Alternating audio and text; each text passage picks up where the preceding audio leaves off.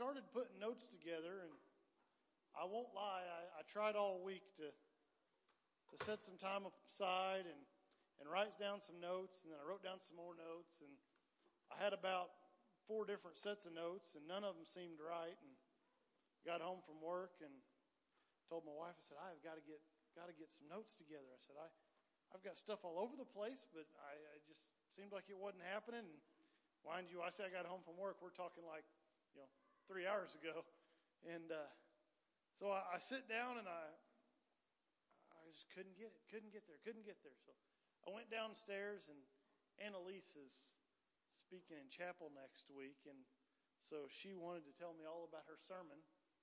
So we were talking about that for a little while, and I'm watching the clock and watching the clock and watching the clock, and this is a new thing for me because generally, only about three times in my life, maybe four, have I not had like a week in advance. I can tell you what I'm.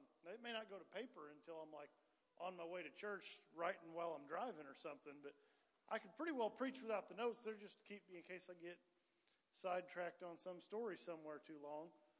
And uh, I generally I knew where I was going, and and two of those four times I it didn't matter because I got to church, and I think God just let me rest that week because I got there and we we had a service like we had last Wednesday, and I didn't need my notes anyway. And one of those times I uh, I got to service and I had struggled for notes all week, and my grandpa comes in. He says, and he would do this from time to time. Now, mind you, before I pastored, he pastored for their same church for 20 years, so so he could, but he'd come in and say, "Yeah, I'm just going to go ahead and preach tonight." So one of those times, and then this week is about the fourth time in my life that I all week just couldn't seem to get there, and then in about 10 minutes, I wrote enough notes to preach about or teach or whatever we're going to do this evening for the next three days or so. So I hope y'all don't have plans till the weekend. Um, I, I, promise we'll we'll get through it. If we get to eight o'clock um, and I'm still going, somebody throw things at me, um, preferably money or food. But but whatever. It, we get to 8 o'clock and I'm still going. You just start chucking stuff. Uh, so we're going to get into the Word this evening, and um, I, I told you that story to tell you not that I wasn't prepared tonight because I, I really did work on this all week. I just couldn't get there. Um, but to tell you that what we've got this evening is not me. I had my backup notes. I, such Lord, I don't know if you ever had those backup notes, but it's the ones you're like, God, you ain't give me nothing yet. And so you get your own notes there just in case. And I, I had my backup notes ready. Just I, I, I was prepared, but I wasn't prepared with what God had because He didn't get it to me until about 5:30. But we're gonna we're gonna get in here for a few moments, and we're gonna look and see what God's got for us this evening. Um, but we're gonna start out Matthew the 28th chapter. I'm gonna read the last words of Christ, and I know these have been mentioned recently. I know that because I think I've read this passage fairly recently. Uh, but Matthew chapter 28, verse 19. Christ is speaking. This is right at the end of Matthew. Um, verse 20 is the end of Matthew. This is the, the last thing we find Christ stating before he leaves. He says, Go ye therefore and teach all nations, baptizing them in the name of the Father and of the Son and of the Holy Ghost teaching them to observe all things whatsoever I have commanded you. And lo, I am with you always, even to the end of the world. You can be seated this evening. As we uh, as we jump into this, I I jump back one verse, and I find it interesting that Christ, before he says, "Go and teach all nations," he says, "All power is given unto me, both in heaven and earth." He makes the distinction to say, "Okay, I can do whatever I want to do." Says, But here's what we're going to do. I want you to go and I want you to teach everyone you can teach. We have a name for this passage. We call it the Great Commission. We put a lot of significance to it. Um, it's a fairly life shaping verse, passage of Scripture for many, because as we, as we look at this, this commission that Christ gives, as Christ is preparing to leave in the physical his time on this earth. He's not going to be here walking with his disciples anymore. He could use those last few moments he had to tell them anything. He could use the last few moments to say, Remember everything I taught you and live everything I taught you and make sure you don't stray from this or stray for that. He could use those last few moments to tell them, Hey, I, I'm not going to be here anymore, so uh, you're in charge of this and you're in charge of that, and I want you to take care of this and everything to work out. He could have given them organization, he could have given them structure. He could have spent the last few moments teaching them more, saying, Let me, let me just tell you a couple more things. We don't have much time left. If I could give you one or two more of these parables so that you'll have just a few more nuggets of my knowledge. He could have stopped to debate one more Pharisee. He could have done anything he wanted with his last little bit. And we, we put a lot of stock in last words sometimes. Anyone from a honored family member that is sitting there and sitting around a deathbed, and I remember the, the last few words I heard of my grandfather were uh, last few words he told me is he was proud of his grandchildren as we took them and he got to spend a few moments with them shortly before he passed. And those, those moments with him were spoke a lot to me. Maybe it's a, a death row inmate and they're about to be killed, but before they're put to death, they're given that opportunity. Do you have any last words? Oftentimes we take extra stock into what the, somebody has taken the last couple minutes and they knew they didn't have any time left, so we put extra stock in what it was they had to say. But as Christ has these last few moments, and he can tell anything, he trusted the teaching he'd already given because he didn't teach anymore. He didn't say, wait a minute, I forgot to tell you this one thing. He trusted what he had already given. He trusted the time that his disciples went. In fact, he, he really trusted his disciples because he's He's leaving and they're going to be there, and he's not telling him, take care of this, take care of this, do this, do that. Make sure you live this way, make sure you live that way. He simply says, go and teach everybody. Christ says, I've given you the, the building blocks. I've given you what you needed to start this ministry, to start this thing called the church. What you haven't given, what you haven't received yet, if you'll go and we can't get on the Holy Ghost rabbit hole tonight because if I go that way, I'll never get back here because I'll be too excited about Acts chapter 2. But he says, uh, What I haven't given you, you're going to get here in just a little bit in Acts chapter 2. Uh, so I don't have to tell you all about that. All I have to tell you is that you have to take this gospel to everyone. Take it to all nations. I love this passage of Scripture because all nations applies to me.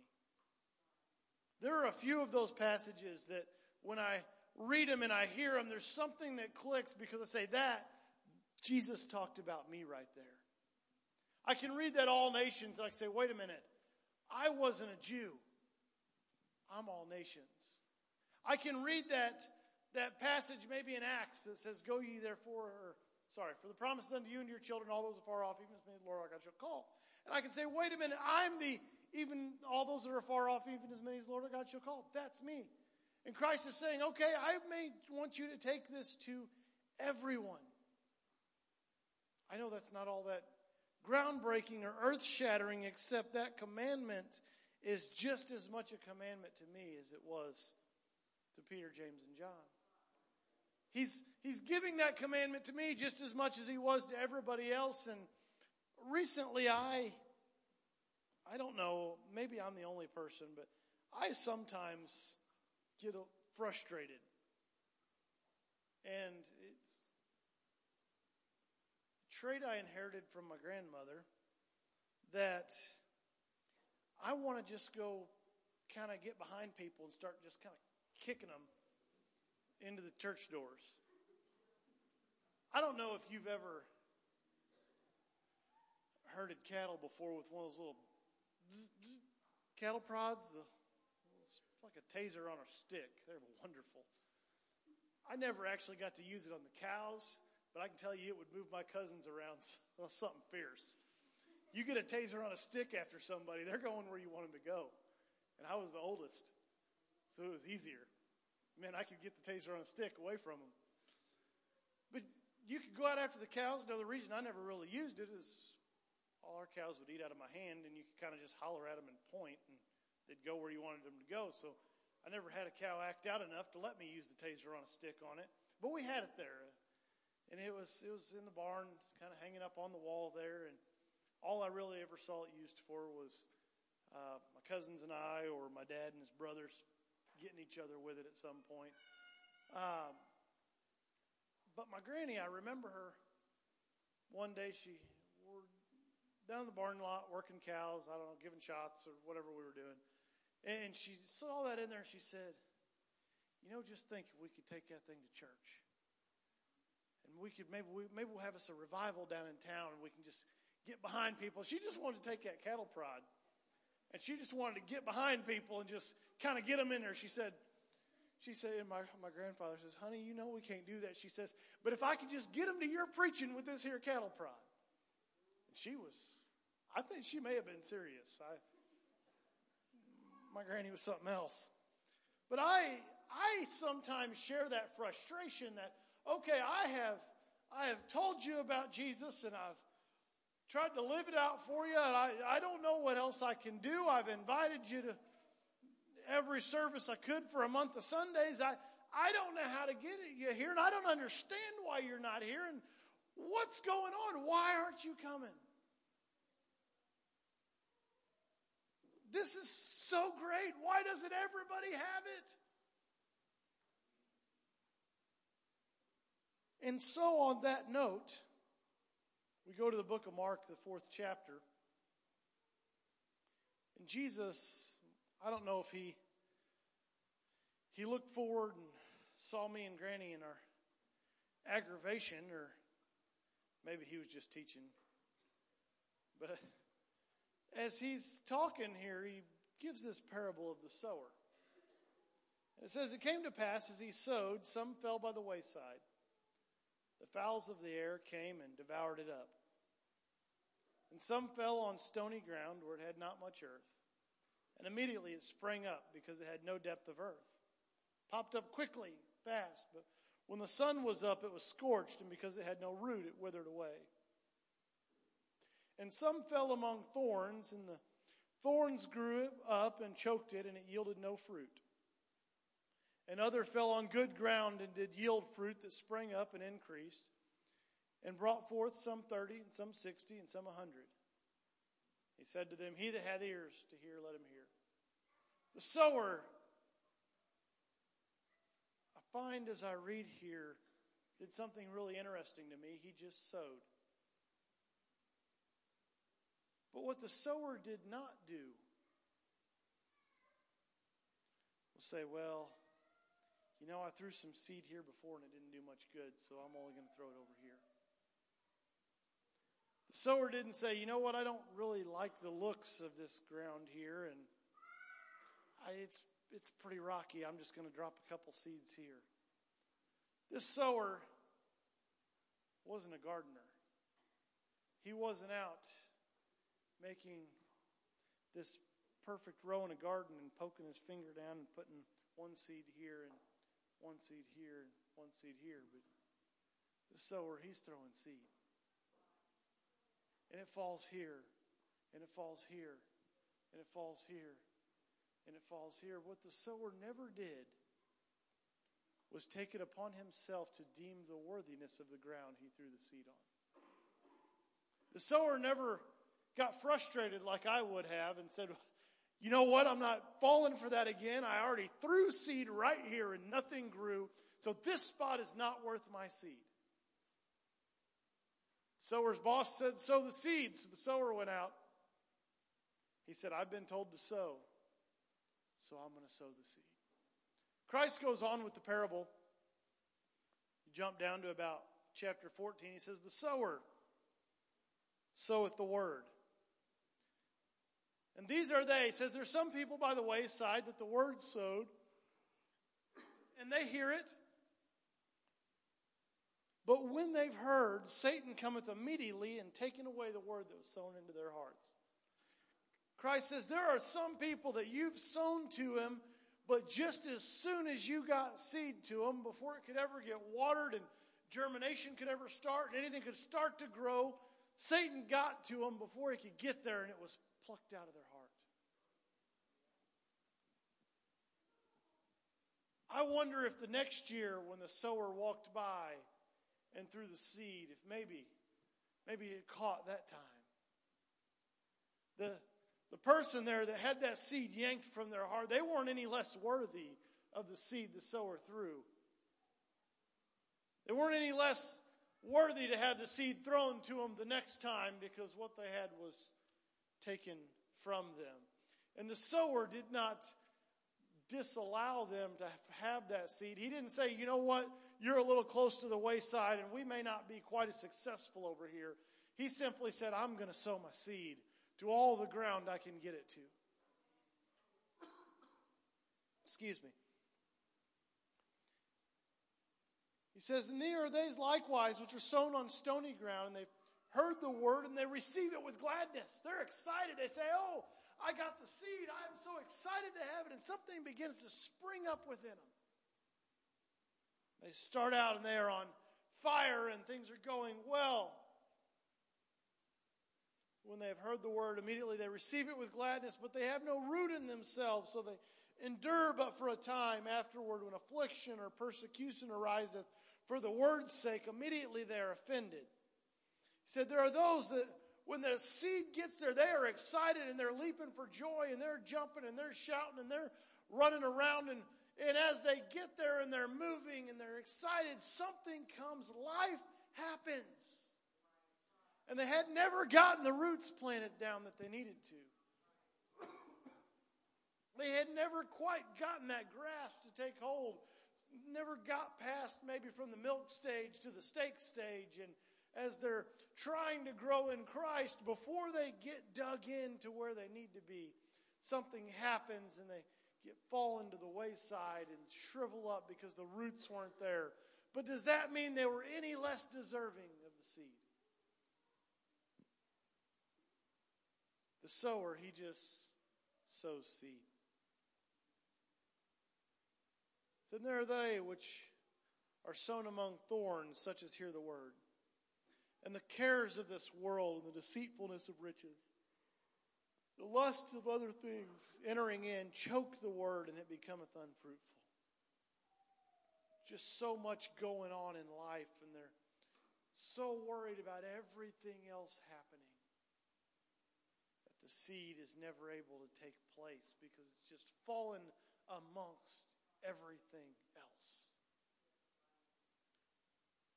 But the sower didn't say, you know what? There's already a briar patch here. There's no point in me throwing seed. There's no point in me trying to plant anything here because look at all the junk that's here and I I'm just wasting my time and wasting my seed. But no, the sower, he just sowed the seed.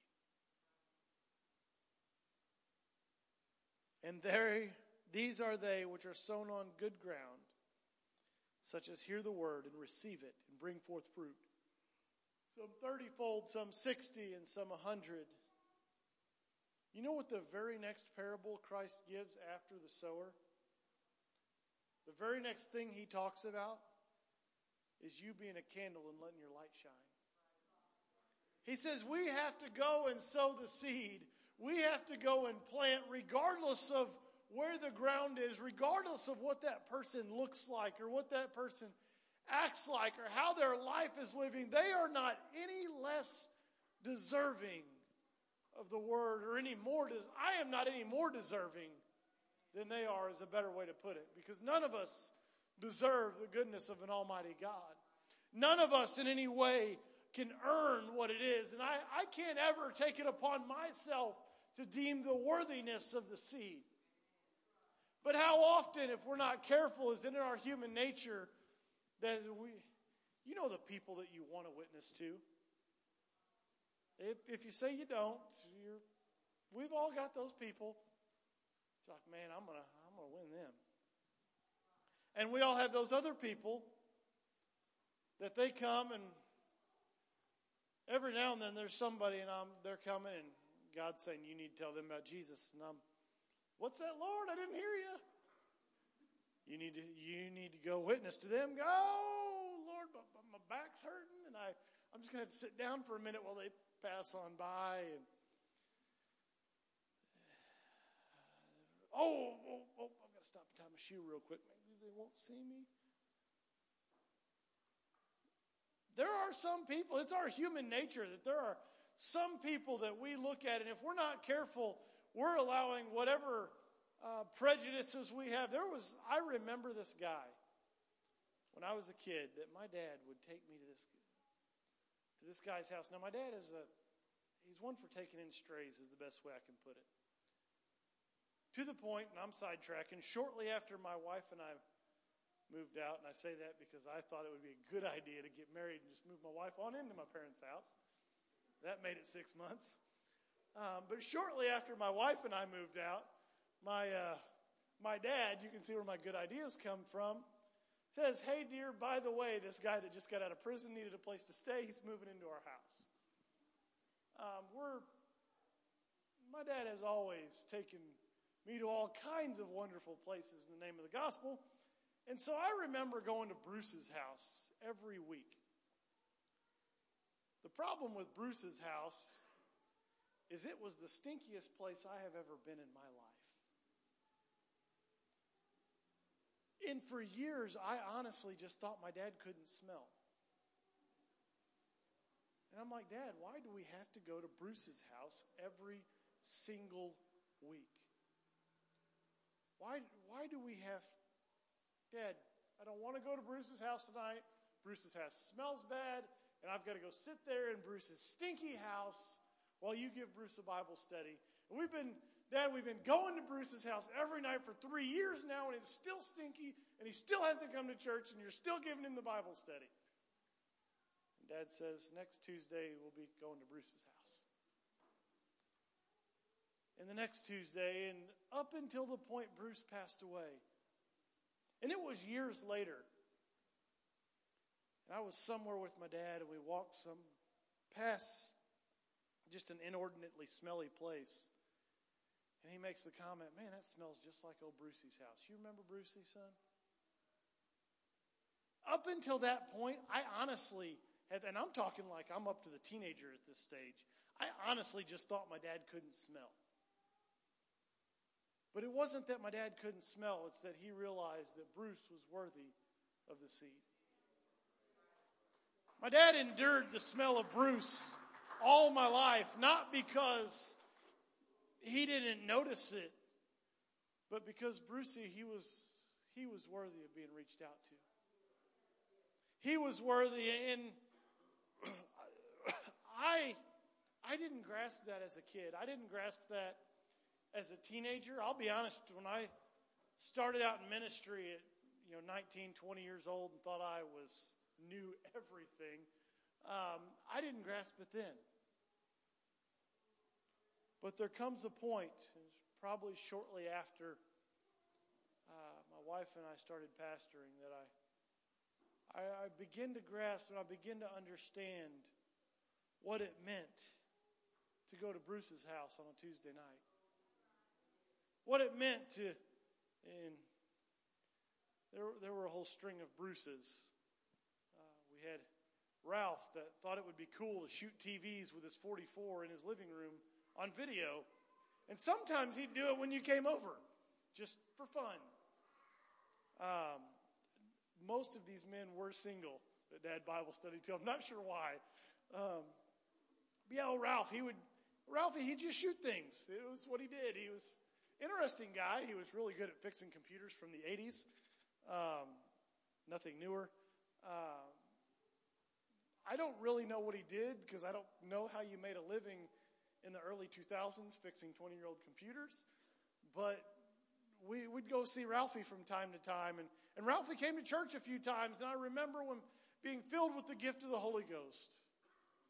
And shortly after he passed, and My mom being glad that we, she didn't have to worry about us accidentally getting shot while Ralphie was shooting TVs in his living room. And I realized that at that point, every time we sat through one of those smelly houses or fairly good chance of getting shot places, that we went through that because there was a soul there that needed some seed.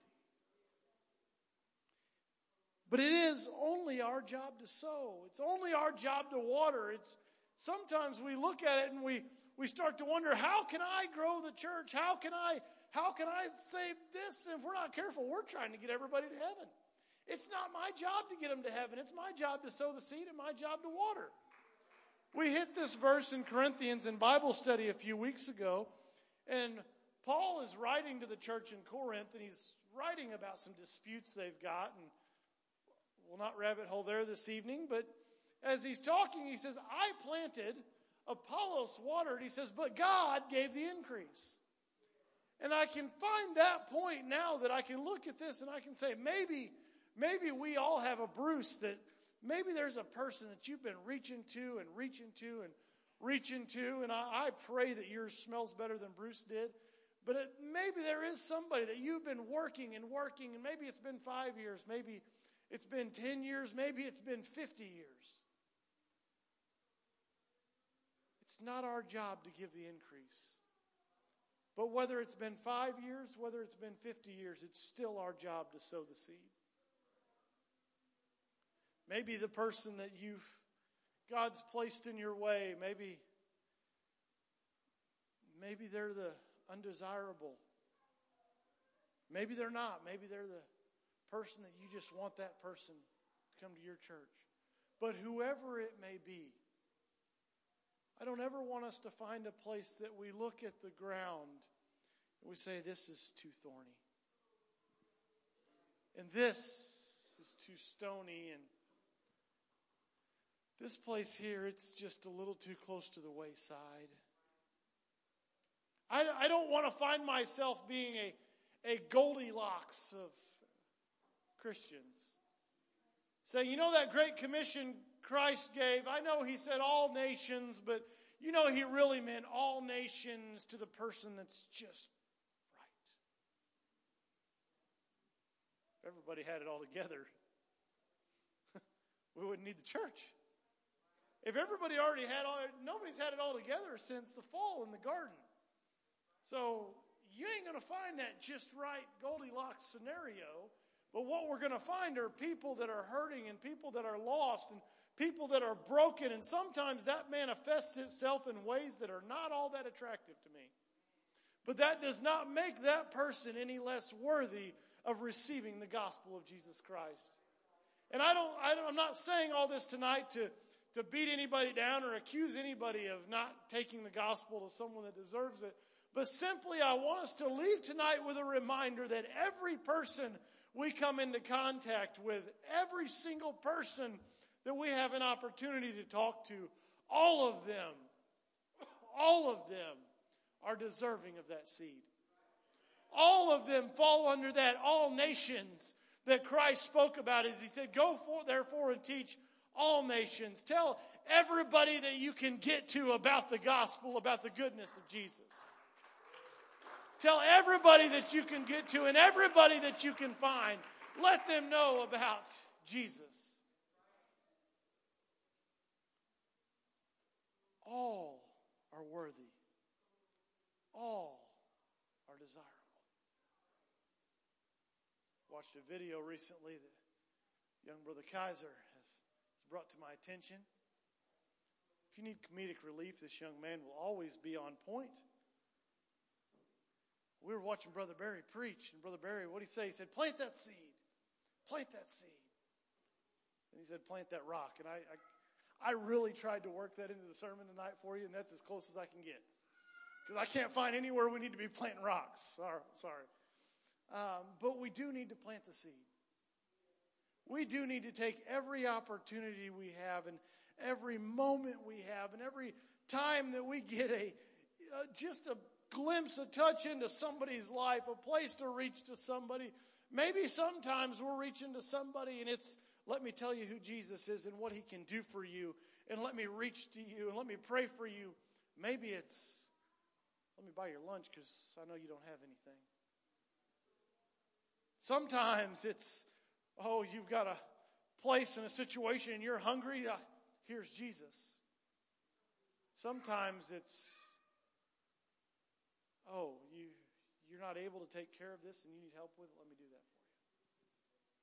But whatever the time, whatever the place, whatever the situation, in every interaction that we have, we have to realize that it's our job not to get them to heaven because we can't do that.